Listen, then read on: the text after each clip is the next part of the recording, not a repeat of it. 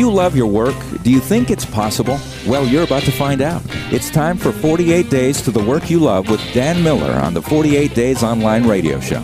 Whether you need a professional tune up or a work overhaul, this is the program for you. Now, here's your host, Dan Miller.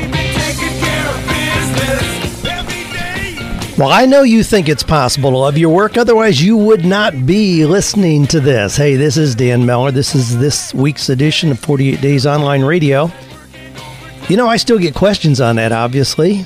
People say, well, gee, if everybody loved their work, we wouldn't have people who pick up the garbage, who mow your yard. I'm saying, no, you got to be kidding me. I know people who do all kinds of things that maybe I wouldn't enjoy doing but they do, in fact, love doing that. I mean, if you have been to a Nashville Predators hockey game recently, you know, they take a break and somebody comes flying out there and they, you know, spray down the plexiglass and wipe off the spit and saliva and blood. I mean, there are people who would give their right arm to do that job. Now, that doesn't sound very appealing to me, but there are people who enjoy pretty much anything you can imagine. I mean, if you watch Mike Rowe with Dirty Jobs, you see the kind of things that he covers. Yeah, there are people who love those kind of jobs. Well, hey, one of our sponsors today is audiblepodcast.com. I'm going to be giving you a suggested book to get in just a few minutes here, but you can go to audiblepodcast.com slash 48 days and browse the thousands and thousands of selections that they have there. Now, you know how I feel about books changing your level of success. It's certainly been a big, big factor in anything that I've been able to do. The wisdom, the things that the, were opened up to me as possibilities through reading great books. So, audiblepodcast.com slash 48 days. I'm going to tell you how you can get a free book if you're not yet a member there in just a few minutes. Well, here's some of the notes that we're going to be covering for this week, some of the questions. What's, well, let me give you kind of a theme. I'll give you a theme, and then we're going to be talking about one issue as well that I want to share with you. But what's the difference between fear and courage? I'm going to give you a definition for that in a minute. Here's some of the questions that I'm getting. Now, this one really kind of sets the stage for a bulk of questions that I want to address. How can I help the poor women in Kenya? Now, that that's just kind of a sampling. I get a lot of questions from people knowing that I have a son who lives in Kenya, people who want to help others, have a giving spirit, giving heart. Totally commendable. We're going to talk about some of the challenges with that mindset. Some of the ways that we try to help people that may not, in fact, help them at all. Well, another question. Someone says, What was that book that made Joanne cry? Well, there's a book that I talk about frequently on here, and I'll give you the title of that again and why it made her cry. Someone says, Dan, using the 48 days job search, how many times should I call before it becomes problematic? Now, I talk about doing persistent follow up when you're trying to get an interview and then after an interview as well. You know, so few people call after an interview. It's amazing how many people drop an opportunity where you could put yourself at the top of the pack if you were persistent in calling after the interview. We'll talk about that a little bit. Dan, did the homeschooling benefits outweigh the cost with your kids. Oh, yeah. I hope we can get to that. Someone says, I dream of speaking, writing, training as a business. Where do I start making money? We'll see how much this we can get to. Here's our quotation for the day. And this comes from Dan Sullivan. Dan Sullivan from Strategic Coach in Toronto, been around forever. He has essentially mastermind groups of high potential individuals that meet together a couple times a year. Anyway, Dan Sullivan said this. I heard on a podcast this morning Fear is wetting your pants and just standing there. Courage is taking the next step with wet pants. Well, I like that kind of distinction between fear and courage. Fear gets you trapped, deer in the headlights kind of thing. That's not where you want to stay. Courage is going ahead, even if you wet your pants, going ahead and taking that next step. Okay, let me give you a short success story here, and then we'll move on into some of the questions. What I want to do, I want to share with you just real briefly what Joanne has done with her new book. Now, she's got a new book that just came out called Be Your Finest Art. Now, this is a major success story because this is not just a walk in the park for Joanne. This is something that required an intense amount of work and time. Took almost two years from start to finish on this. it turned in. I actually gave her a little book that I had bought the rights to called The Little Book of Big Ideas, a little book on creativity, creativity quotations. And I started updating it because I bought the rights to it. We were going to republish it under our own Vitalogy Press brand. And I just gave it to her. I said, You know, you're so interested in creativity. I said, Why don't you just add your own thoughts to this and when we'll publish it and you can have something that has, you know, some of your own thinking about creativity in it. Well, that little book got left in the wayside because she started this major, major project, interviewed over 45 people, I think, that are profiled in the book, Be Your Finest Art, about what they did to release their art. And she's had an amazing journey herself in after really becoming empty nesters. When our youngest child went off to college, was the time for Joanne to recognize she, in essence, had lost her job. I mean, she loved being a mom, homemaker. In essence, she had lost her job when our kids were all gone. And the transition that she went through to find her own her own creative self in that process is pretty interesting in and of itself. But she and Dorsey McHugh now have this new, beautifully done book, Be Your Finest Art. I'll put a, a link to that in the podcast notes today. They are having um, a launch party at Two Old Hippies down in the Gulch hot spot in Nashville on Tuesday night, June the 24th. So, depending on when you're listening to this, it may already be over. But if you're in town, able to stop by between 6 and 7.30, it'd be delightful to see you there. So, I'm just going to share a little bit about that. I was going to bring Joanne in here. She's in another part of the building as I speak. I was going to bring her in here and talk to her, but they're in the middle of a very deep conversation in the art group right now. Now, the art group that meets here I mean, there's a whole lot that happens in that group besides just doing art. And I wanted her to talk about that a little bit. I'll arrange to do that next week. We're both in the middle of a really busy week. I'll arrange to do that next week, do a short interview with Joanne about the new book and just share a little bit about that. But that's our, I'm going to just highlight that for our success story today. And with that, we'll bring in here, bring in Queen to just sing we Are the Champions. If you get a story about what you're doing, and we've got a lot of people that are putting new books out. I almost feel guilty talking about Joanne's because I get notified about so many books that people are doing. We love sharing those stories, so feel free to keep them in. I'll just make a list of new books coming out and share those. You can just send that note to Ask Dan at 48days.com or go to the 48days.com site and just click on the podcast link there, and you'll see an opportunity to leave your message there. Love to hear from you. Love hearing those stories. Well, there's a lot of things that we've got going on here. Just a couple quick updates. Uh, we've got the next um, the next Coaching with Excellence event coming up in August. Now, that's already filling up. We only have one more open event. We've got one in September that's just for people who are in the Coaching Mastery Program. But if you're interested in coaching, which a lot of you are, I keep seeing a lot of activity on 48days.net, and we love to help people build that kind of business. And it often does go with coaching, speaking, writing, those training. Those are things that go together well. Coaching can be your kind of uh, core foundational piece, piece in that. The way that you can most quickly start making money is by coaching. And we've got some great success stories coming out of the Coaching Mastery Program and others who have been at Coaching with Excellence. So if you want to join us August 28th and 29th, just go to the 48days.com site, click on live events, and you'll see the You'll see the event there. I'll put again a note in our in our show notes today for that. I'm going to have a lot of notes today because of some of the things that I'm going to be talking about here. Of course, you've also heard me talk about the Ultimate Advantage Cruise that's coming up in February. Got a lot of excitement about that, a lot of questions about that. Actually, I had somebody yesterday request an interior room because he wanted to make sure it would be dark. And I thought, oh my gosh, I can't imagine requesting an interior room on a cruise. I can't imagine being on a cruise without having a window at least to look out. And the rooms that we have booked for the cruise have the balcony. Now, that doesn't mean they're a lot more expensive. It's really not that much different, but it gives you a spot to open the double doors and step out on your own little balcony, which we think is a wonderful way to enjoy the cruising experience you know, I got to know from somebody. It's just a, just a little aside here that I thought was just precious. It just resonated with me. I just really liked it. I just really appreciated it. And somebody said, "Thank you again, Dan, for being a light along the road less traveled."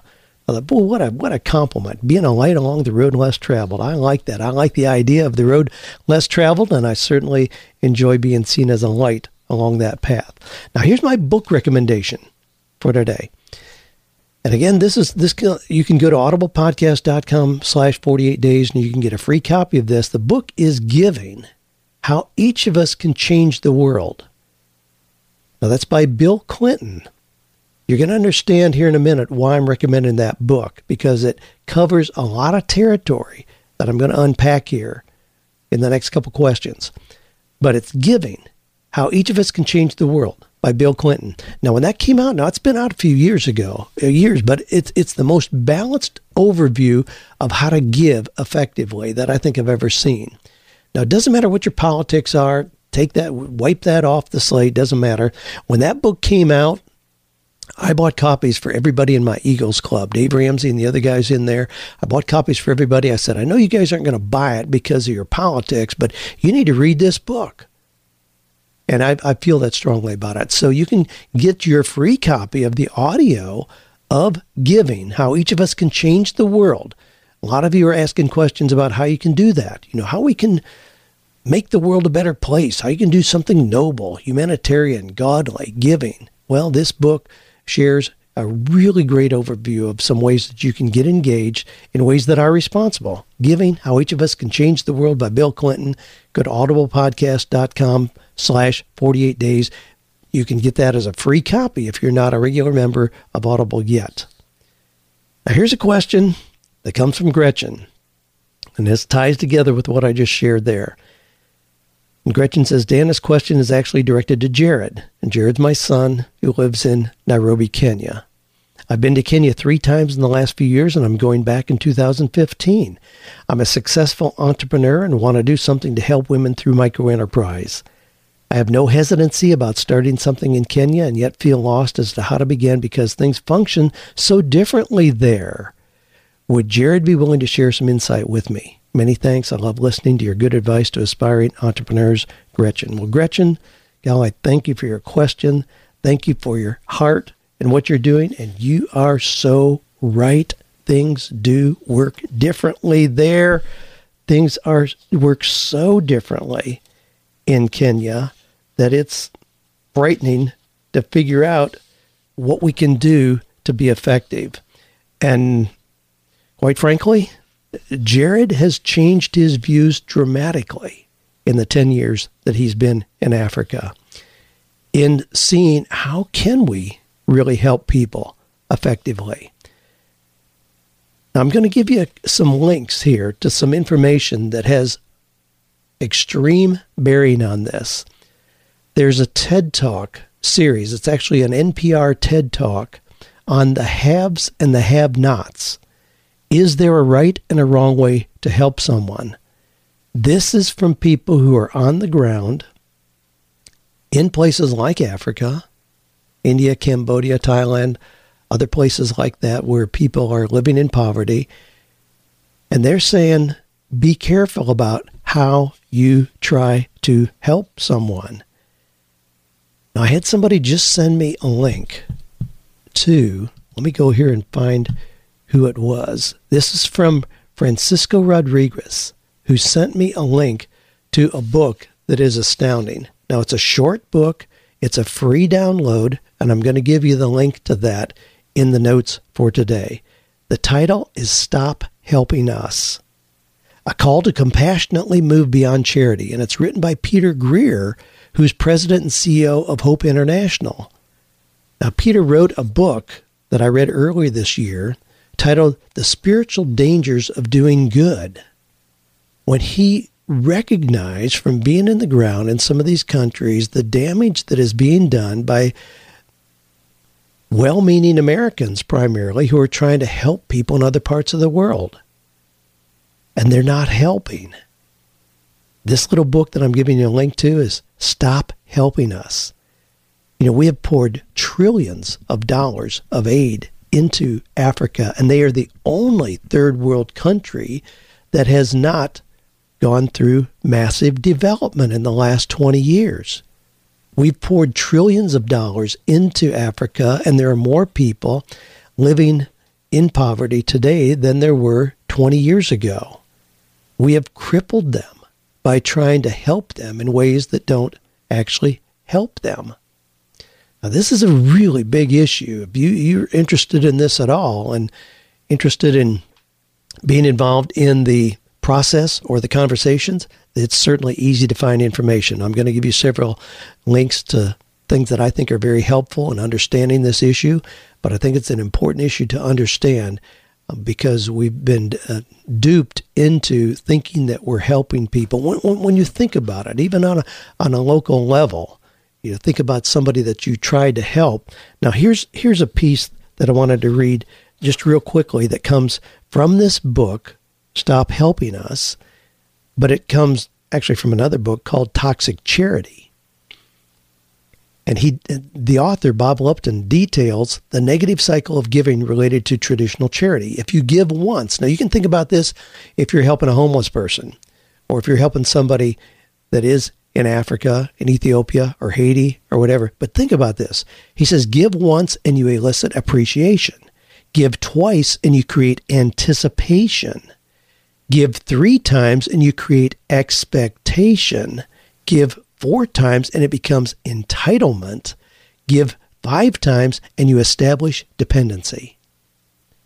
Write down that cycle. That's what happens.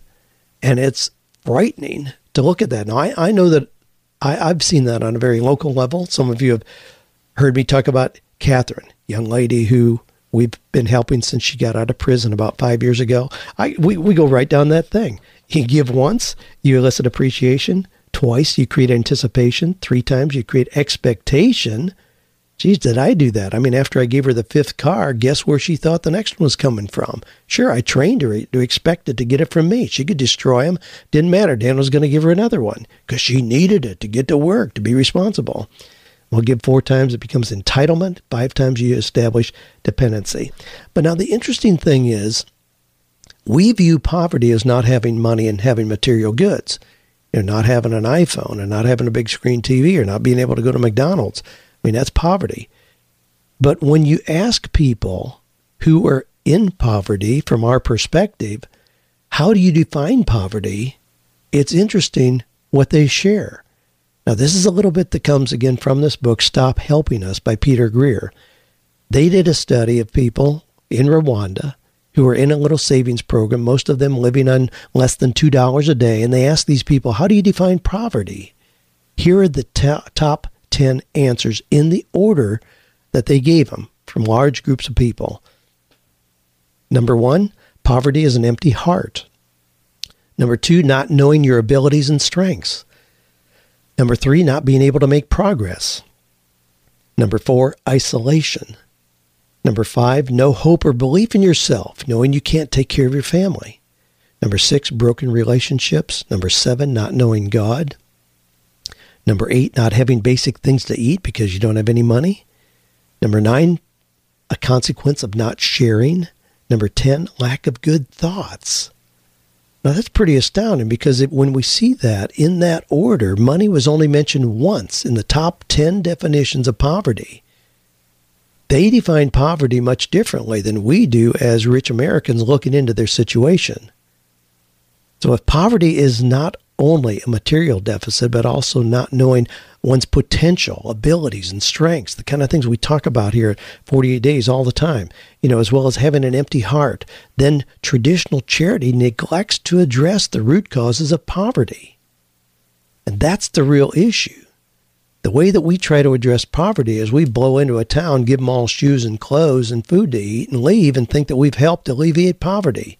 No, what we've done is move them one step up in that train that goes right directly to dependency. For one, and, and Jared talks about this a lot, and sure, Jared's certainly willing to talk about this with people. I mean, Jared's involved in business in Nairobi. He's not involved in a nonprofit. He's not involved in things that are giving people anything. He's involved in business, branding and marketing, helping growing entrepreneurial businesses there be more effective in what they're doing. It's he makes a lot of money doing that. I mean, there's no question about that. I mean, don't think that he's over there just, you know, sacrificing for Jesus. I mean, he he cringes at that kind of mentality and people come over there and they they have phrases like people come over there to pet the poor. It's like going to the zoo to feel sorry for the animals, and people come over there for a week and then leave. And it, those things don't help alleviate poverty. If you want to alleviate poverty, you have to get engaged with people, see the the world from their perspective, and teach them ways to become self sufficient. So back to Gretchen's question. Yeah, I love micro enterprise. I mean, read things like um, Muhammad Yunus, Yunus' book on banker to the poor. I mean, he developed the idea of micro enterprise lending with Grameen Bank. I mean, there are a lot of things that help us understand how to do that better. But I'll put the links for everything that I've talked about here in the notes for today. Deep, deep topics but I think it's something that we need to take a fresh look at how we're helping others. I mean, look at what we've done in the United States. We don't have to go somewhere else. We don't have to go to another country to see how typical charity hurts people. I mean, we've created generations of people now who expect to be on welfare. They expect to have housing, medical care, food taken care of because that's what mom and dad had, grandma and grandpa had that. So we've trained entire generations to expect that. What's the most helpful thing for people who are in that situation? Is it to yet give them one more meal, make sure they got a roof over their head? I'm not sure that it is. Now, some of the best solutions are probably going to sound cruel, but there are people who live in Africa who are, in fact, saying, stop helping us. The best thing you can do for our country is stay away. Let us figure this out on our own. Now, if you bring that down to a really personal level, I mean, it, it, there are people who are homeless, and I put that in quotes as I said it. My hands instinctively went up because there are people who are along the exit ramps of the streets in your town who stand there with creative signs.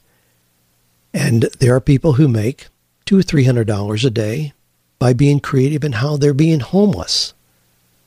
Now, I, I almost see that as a form of entrepreneurship, and I, that's okay. But I mean, I I'm not sure that's a good long term plan. But if you really want to help somebody, is it a matter of just giving them a five dollar bill or buying them a meal? What what does that do in terms of the long term for that person? Probably not much. Now, the challenge with all this is that to really help change the direction of somebody's life takes time. It takes emotional energy. It's not just writing a check. Writing a check is easy. We've capitulated in thinking that we just give to our churches or nonprofit organizations. Hey, they're going to take care of it. We don't have to invest any time. And the solutions are not working well at all. Not working. Well, we can be a part to change that. I'm confident. I'm, I'm always optimistic. My goodness, as I talk about these things, it's not that I'm negative at all about what our chances are for doing things that really do help people. You've heard me talk about I've stopped giving Catherine cars and gee, she has 3000 bucks saved up in cash because I told her that's the way she was going to get her next car. She's excited about doing that, has more money saved up than most Americans ever have toward the purchase of a car. What a phenomenal thing. So I think there are new ways that we can do it. Get involved in this process. Give me your feedback. Let me know as you go through some of the links and resources that I'll give you in today's message right here. Okay. Now, here's a question that says Dan, quite some time ago, you mentioned a book on the podcast. It was a book that affected Joanne deeply and made her cry. It had something to do with uh, what happens, you know, when we're helping others? Does this ring a bell for you? If so, can you pass on the name of the book? Well, this relates as well to exactly what we're talking about because that book that affected Joanne so profoundly is titled When Pleasing Others is Hurting You. When Pleasing Others is Hurting You by Dr. David Hawkins. Joanne has always been somebody to willingly help others in any way that we had. I used to joke, even as a young married couple. I mean, we get a microwave. Geez, three days later, I come home and it's not there. Just like, well, we can get on without one. You know, I knew somebody with a new baby. They really needed it to heat up, you know, bottles. I gave it to them. TVs, I have no idea how many TVs we've gone through. Not that that's a big help to somebody at this point, but we've certainly given away a lot. But Joanne, it's just her nature, just to give and to help and to be there and to not say no, to nurture and care for other people. I love that about her. But she realized a few years ago that she had almost lost a sense of who she was in the process. She was so directed by what other people expected her to do that she wasn't sure who she was. And she got that book. A friend of ours recommended it When Pleasing Others is Hurting You. And you can go to Amazon and find that there's not an audio version of that, so I can't direct you to Audible Podcast for that, but you can get a physical copy. It's a little paperback. That's the book that really put her on a different path. Now, fortunately, it did not mean that she stopped caring about other people and, you know, became some crass, cold, hard person. No, not at all. My gosh, that would scare me to death. But she realized there has to be some boundaries there, and saying no sometimes not only protects your own well being and health and emotional wellness, but it can also be a helpful thing to the other person. In that saying no, when you aren't just an easy source for what somebody else needs, sometimes equips them to become more self sufficient themselves. And that can be with kids, friends, family, uh, people you're trying to help. But that's the book, When Pleasing Others is Hurting You. Now, we'll switch gears a little bit here. We're about halfway through. We'll switch gears a little bit about with some of the questions here. This comes from Brenton, who says, Dan, when using your job search technique, at what point should we stop doing the follow up call on any one employer if we're unable to get through to them? I'm using your job search method. I even created a spreadsheet to help me track everything. Over the last two business days, I've tried the follow up call three times. First, two times the employer was away from his desk. I left a message a second time, and this third time, the receptionist was told to ask me to leave a voice message and he would get back to me. I plan to call later today if my call is not returned, and if I still can't get in touch with him, I might call one last time tomorrow, at which point I will likely stop trying and move to the next employer. It seems to go beyond that would just be problematic. My view is when attempting the follow up call, how many times to call just depends on what your gut instinct tells you. So I'm curious to get your feedback on how many times a follow up call should be attempted with one employer before giving up on that one and moving on to the next employer. I suppose another option would be just stop with that one temporarily and come back to try again after a couple weeks have passed. Your help is much appreciated, Britton. Well, thanks for your your question. Yeah, it's a, it's a great question. It has a lot to do with personality because some people will feel like they're being pushy really quickly. But really it comes down to the fear of rejection. Now, if you're not don't see yourself as a salesperson, and we're going to talk about that too, I hope, here in a minute. But if you don't see yourself as a salesperson, I mean, knocking on doors to sell water filters would probably make you nauseous to think about that. But when you're looking for a job, you are selling a product, and that product is you. And the more you see it in that way, the more success you'll have. But you also, you're going to experience the same kind of things that any salesperson does. What if you knock on this door and they say, Why are you disturbing us during our dinner hour? Get off our property. We never want to see you again. Slam. I mean, that would be a horrible, horrible rejection. Salespeople are going to experience that. Good salespeople recognize, hey, that's their problem, not mine. I'll go to the next door. They're going to be glad I showed up. Well, you have to have the same kind of attitude when you're in a job search, in that you keep knocking on doors. Now, what you're talking about here is the challenge of getting an interview set up. So you've sent out your, your introduction letter, cover letter, resume. You're doing the initial phone follow up. That's the sequence in the 48 days job search. So you're doing that sequence. So you're calling people to get an interview. How many times should you call? The fact that the person you're calling said to leave a message and they'd get back to you is pretty promising. That's a pretty much an open door. So, doing that, yeah, by all means, continue. If you're trying to get the interview on the front end, if you call three or four times, that's probably enough to move on because you should have 30 to 40 companies in your targeted list. Now, see, if you've got two companies that you're trying to get into, then you better make a plan to be way more persistent because you're going to run out of options real quick. But in the 48 days job search strategy, I've got identify 30 to 40 companies. So if you've got that and you made three to four calls and you have been able to connect with somebody to, to set up an interview, yeah, go ahead and just work the remaining leads that you have because you're going to have enough there. So you still end up getting five or six interviews, you're getting two or three job offers. I mean, that's the way it's going to work. Now, the other part of this is what if you have had an interview? This is the back end of this. What if you've already had an interview because my recommendation then in the job search strategy is to call.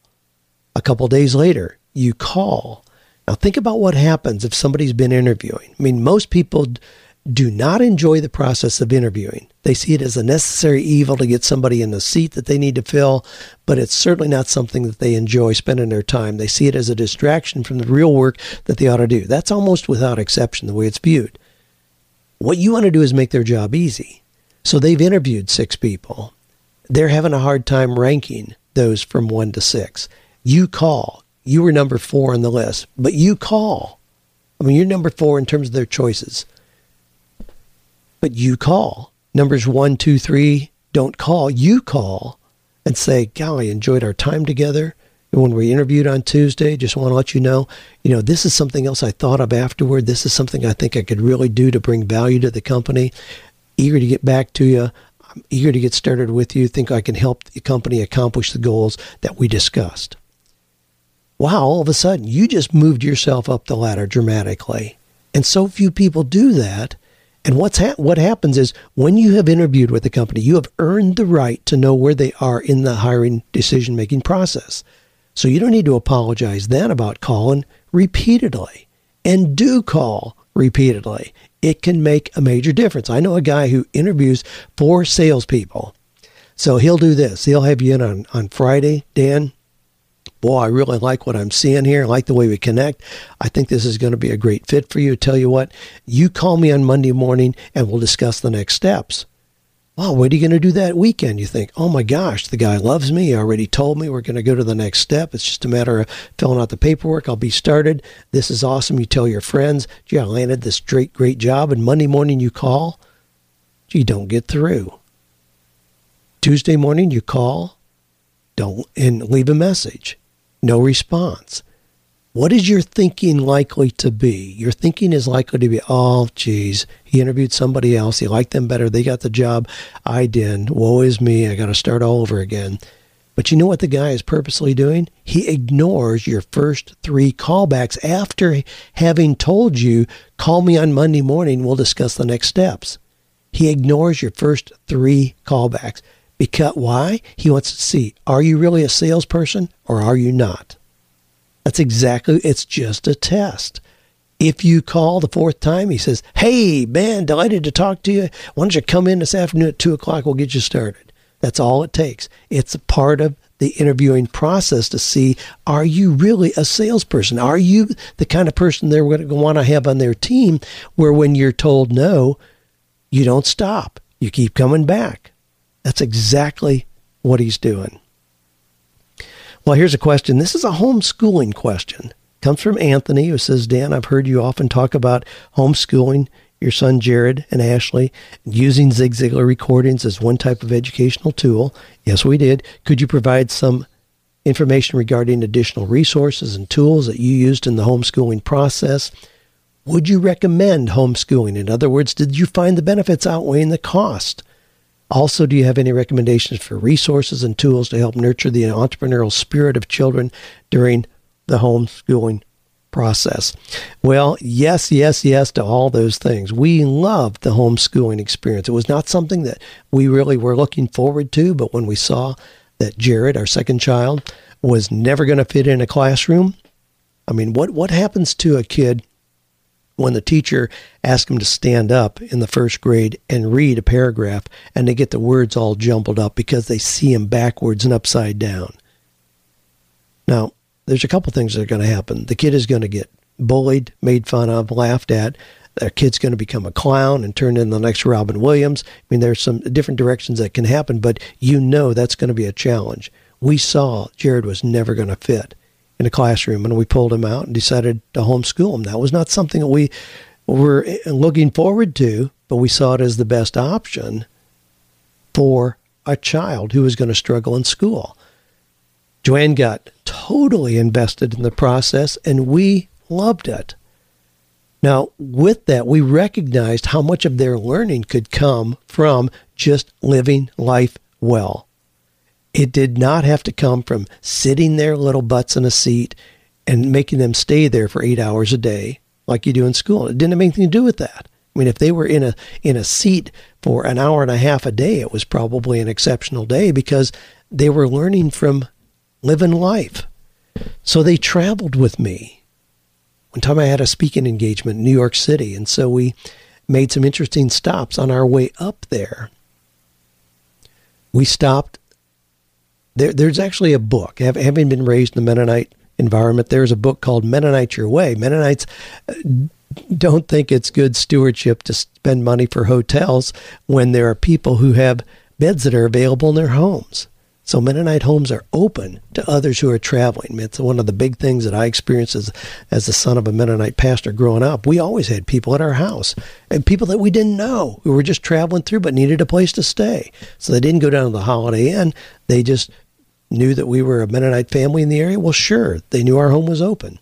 So we we loved that kind of mentality. We loved that kind of concept. So there have been a lot of times where we've used that book, Mennonite Your Way, and we make arrangements in advance to stay with a family. So I was going to speak in New York, so we stayed with a family in Lancaster, Pennsylvania, just one night. But he had been a former Amish bishop. They had a beautiful, beautiful home, and he made brooms just as kind of a retirement hobby. Well, we got up early the next morning, and he made each of our children, Jared and Ashley, who were traveling with us, a broom. I mean, what an enriching experience to see the machine that he used and to hear his story, talk about his life and his passion for making these beautiful brooms. That was part of their educational process. Then we went on and we stayed in a Hutterite colony. Now, there's only two in the United States, one in Colorado and one in upstate New York, but the, the people live in colony. They live essentially in dormitories, and the men had a toy manufacturing business, and then the women were responsible for educating the children, meals, and housekeeping, and so on. But we stayed there for a couple days. Again, a really eye opening experience to see people living in a different kind of cultural experience like that. But those are the kind of things we were able to do with our children as part of their schooling process. Another thing we did when Jared was 14 years old, I bought a 1968 Volkswagen Karmann Ghia we pulled it into the garage, worked on it for a year and a half before we ever pulled it out. So by the time he turned 16, we had a really gorgeous little car. We had pulled out all the glass and put new rubber around the glass seals, new carpet, pulled the engine out, reworked it, sanded the body, hours and hours and hours, sanded the body, painted it a Porsche Guards red, and had this gorgeous little car. But in doing that, he learned about physics, he learned about electrical components, he learned about uh, internal combustion engines, learned about, I mean, think about all the different things that he learned about. I mean, how to do mathematics and how to make things work, how to figure things out. Learned it by doing rather than just by reading a textbook and regurgitating what's in the textbook. Ashley learned how to do things in the kitchen that most girls don't learn these days. She baked amazing apple pies and would sell those. So, yeah, we taught them entrepreneurial skills as part of their schooling. What does it cost to get the ingredients that goes in an apple pie? What can you sell it for? What's your profit margin? I mean, Jared did bicycle repairs in the neighborhood that we lived in at the time where he would bring a bike in. He had a special where for $5, he'd do any kind of flat repair, $5. Well, guess what else happened? And he also had free pickup and delivery because we lived in a community, a real close community that had 433 homes in it. So he could walk anywhere, even as a 14 year old. So I didn't have to drive him down, you know, the pizza shop or ice cream shop or something where to work. No, he could walk to do anything that he had to do connect with his business. But here's what's true about most bicycles that have a flat tire. They also have other things where Jared could go back to the owner and say, Wow, I noticed the chain is rusty. You know, the gear mechanism is really not working very well. I can do a spring tune up on that for 35 bucks. You know, no parts required, just a tune up. and he would make additional money. And so he very quickly saw how by upselling good customers, by giving them something they really needed and giving them great service, he could effectively make three, four hundred dollars a week. And this was while he was going to school, but it was an entrepreneurial business. I mean, if we were going to study the stars, we're going to study astronomy, we didn't just read about it in a book. We'd go down to the Vanderbilt Observatory, and they'd set up where we could actually use their observatory and learn from them. If we wanted to know about gardening, we didn't have to just read a book. We plant a garden. We grew all kinds of things. You know, we had animals. I mean, our kids learned by doing. See, I think it's our responsibility to educate our children. I mean, schools can give them knowledge, but it's not likely to be the key component in helping them know their passions, their talents, learning integrity and building character. I mean, learning the kind of things that are going to make them contributing adults where they aren't just standing somewhere with their hand out expecting entitlements. I mean, those are things that parents do. And homeschooling, you know, it allows us to integrate those important values into the learning process. It, education is not just about memorizing facts and repeating them. Well, great question. I went probably went went long on that. Um, I do not I, am really not up to date on homeschooling resources. There are a lot of umbrella organizations that can give you a curriculum that you can use so you can have your kids tested at those important points to make sure they really are getting the basics so they can graduate, uh, you know, and holding their head high and get a real diploma. But um, we've got lots of grandkids that are being homeschooled. Yeah, we love the process and think that it's a way to live life together and to give our kids really the important characteristics that they're going to need to be successful down the road. This comes from Evie from Reno. Now, this is a different kind of question. He says, Dan, I've been I, I, have a man bites dog question for you. As an avid listener of your weekly radio show for several years now, I realize most of the questions you receive relate to listeners desperately hoping to move away from dead end jobs or unfortunate life situations and into the career or lifestyle they've always dreamed of. My situation is the opposite. For the past 22 years, I've had the unique opportunity of serving as a fighter pilot in the U.S. Navy. It's been the fulfillment of my childhood dream and a tremendously exciting and rewarding career. I've enjoyed it thoroughly. However, my future options in the Navy are limited, and the numerous moves in different schools over the years have taken its toll on my family, so it's time to move on. The problem I'm having is finding a second act that will be as rewarding personally and professionally as the first. Being a fighter pilot is all I've ever wanted since I was a young boy. The pure joy of flying a high performance aircraft and the ability of serving this great nation in the cloth of its military have become part of my identity. I'm having a difficult time finding anything else that measures up. Furthermore, my wife and I dif- differ on where we think the best place to settle down is. After virtually after having virtually no say in where we've lived for the past two decades, I know it's her turn to choose where we go, but her first choice is my last further complicating my transition and clouding the picture of the ideal life a couple years down the road. I heard you mention in a previous podcast that the impending revision to 48 Days to the Work You Love will have a supplement for the military member. I hope it comes out in time to help me before I retire in the summer of 2015. Thanks for all you do to help the lives of so many. The world is indebted to you sincerely, Victor.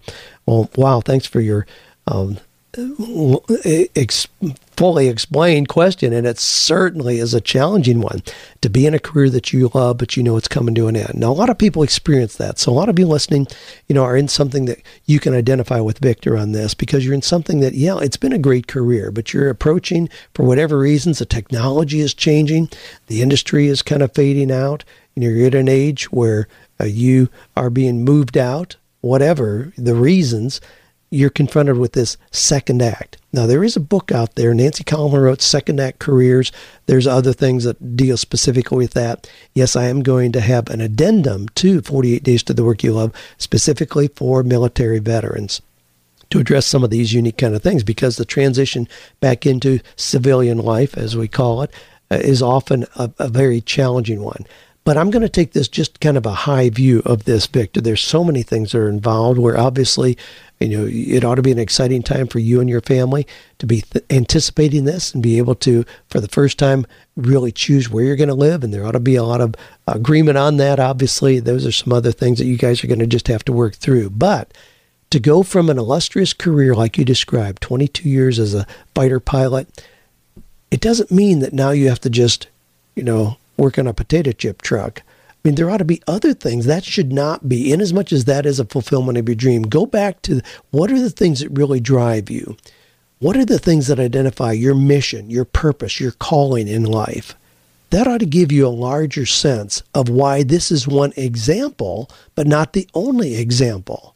I mean, that's why in working with physicians, dentists, attorneys, and pastors, people like that, who often uh, recognize their they need to make a change, again, for whatever reason, we can look at, go back a step, step back, take a higher view of what is it that led them to do that initially, and then we simply look for another application of that. Now, when I was a graduate student, one of my graduate programs, I was part, I was the student representative on a search committee for a new head of the psychology department it was an amazing opportunity. I, I, made some wonderful contacts, but one of those with was with meeting with Dr. John O'Connell, who was a high-ranking official at the U.S. Naval Academy in Colorado Springs. Joanne and I had the opportunity to go out there and spend a couple days with John and his wife in their beautiful house. And he was at the point where he, he saw it as financially irresponsible to stay in the Navy. He needed to move on because he could retire and get, I think, like half of his current pay, which was astounding at that point. It continued to get that, and he knew he could get another position. He is the person we selected as the head of the psychology department at Western, Western Kentucky University. That's an example of a second career that builds on what you've done in the first part of your career. You ought to be able to uh, come up with eight or 10 things that would be possibilities, things that are not just less than, things that are not just a big demotion, but things that really allow you to leverage the unique experience that you've already had and put you into something that would uh, not be in the military, but would be something that would be equally as fulfilling and rewarding and financially as prosperous as what you're doing now. I'm confident that those things really are there. Well, I have some more questions. We're, we're going to have to make that make that it for today go back. I hope it's been helpful today. Some of the things we talked about are not just the nuts and bolts of jobs and business like we often talk about. This issue of helping others is a major, major issue that I hope we can all understand and do better. I think we can do a better job of helping people than what we've done traditionally. I know that we can. I know Joanne and I are experimenting with some things. Our kids certainly are. Jared and Ilea and their little baby, they're getting ready to leave Africa and they're moving to Brazil. They're going to Florianopolis, Brazil in a couple months. Uh, just another uh, stop on their entrepreneurial journey. Uh, they certainly have not lost a heart for helping people, but they're figuring out better ways to really make an impact and to help people in a larger sense than just taking care of their meal today. So I hope that's been helpful. Again, the kind of things that we cover on here cover a lot of territory. I recognize that. But uh, being successful involves a whole lot more than just doing work that we love. A successful life does integrate the other components. It does involve our relationships, our health, and the other kind of things that we talk about here. So thanks for being part of this community. Jumpin48days.net. Let us know what's happening with you. Send us your questions. Appreciate those. Thanks for being part of this community that is, in fact, finding or creating work that is meaningful, purposeful, and profitable, don't settle for less.